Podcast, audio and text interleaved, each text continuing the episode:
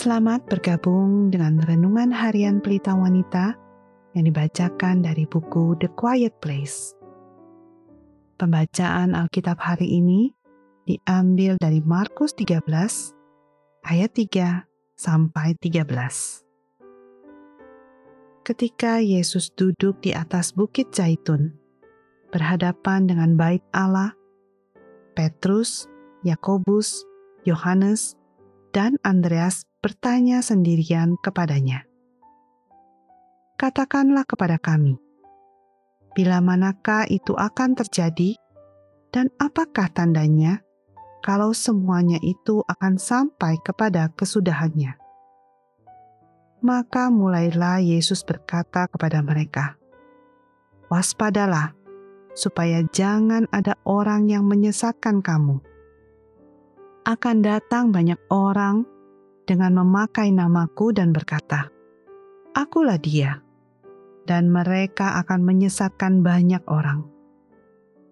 Dan apabila kamu mendengar deru perang atau kabar-kabar tentang perang, janganlah kamu gelisah.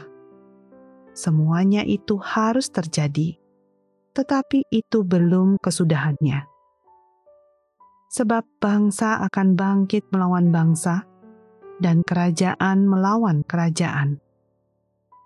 Akan terjadi gempa bumi di berbagai tempat, dan akan ada kelaparan.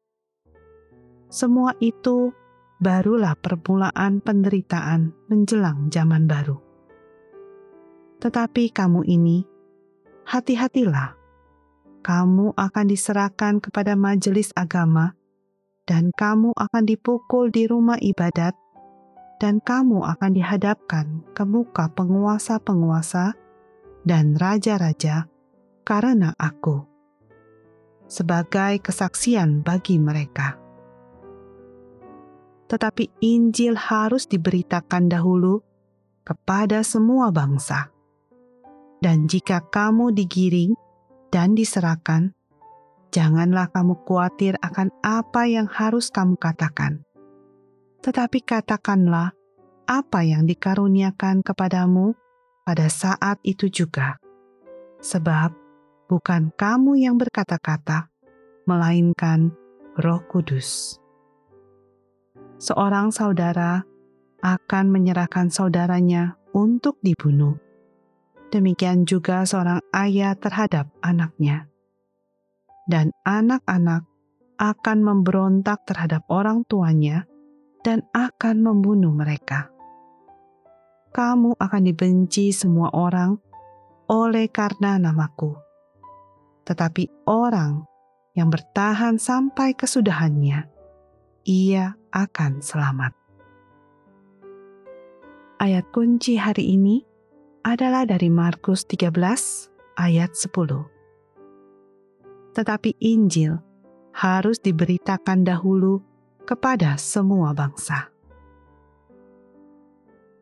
Persoalan yang lebih penting. Setiap krisis yang terjadi di dunia ini sebenarnya adalah sebuah kesempatan bagi umat Allah untuk menyatakan Injil kepada dunia. Sangat mudah untuk kita berpikir bagaimana keadaan ini bisa mempengaruhi kita secara pribadi dan terjebak dalam fakta informasi terperinci dan liputan berita yang tiada habisnya. Tetapi, bagaimana jika semuanya ini sesungguhnya merupakan peluang bagi kita untuk menunjukkan kasih anugerah dan kemuliaannya, untuk memperkenalkannya, bahkan saat Dia yang mengatur kejadian itu dengan tujuan untuk menyadarkan mereka atas dosa mereka dan membuat mereka sungguh-sungguh mengharapkan penebusan dan pemeliharaannya melalui Kristus. Saya pikir ini adalah maksud dari apa yang dikatakan Yesus kepada murid-muridnya di dalam Markus 13 ketika mereka mendiskusikan tentang peristiwa-peristiwa yang akan terjadi di dunia hari-hari sulit ini akan menempatkan mereka dalam situasi yang berbahaya. mereka akan tergoda untuk meringkuk ketakutan. Orang-orang yang mereka kasihi akan dianiaya dan menderita. Tetapi hal yang penting adalah bersaksi tentang siapa Allah itu dan bahwa firman-Nya adalah benar. Markus 13 ayat 9. Menggunakan setiap kesempatan untuk memberitakan Injil dan mewartakan kerajaannya adalah sangat penting. Anda mungkin tidak melihat diri Anda mampu untuk menghadapi tantangan seperti itu, merasa tidak cukup pintar atau tidak pandai bicara untuk menyampaikan firman Allah secara efektif. Tidak cukup berani untuk membagikan kasih dan belas kasihan Kristus kepada orang lain. Tetapi perhatikanlah, murid-murid yang Yesus ajak bicara. Mereka tidak mempunyai pendidikan yang baik, mereka tidak mempunyai koneksi. Sebagian besar dari mereka adalah orang-orang biasa dan pekerja-pekerja umum. Namun, Allah memilih mereka, memenuhi mereka dengan Roh Kudus, dan mengutus mereka pergi ke dunia dengan senjata kuat mereka, yaitu kebenaran. Bahkan kerajaan raksasa Romawi pun tidak bisa menang atas mereka.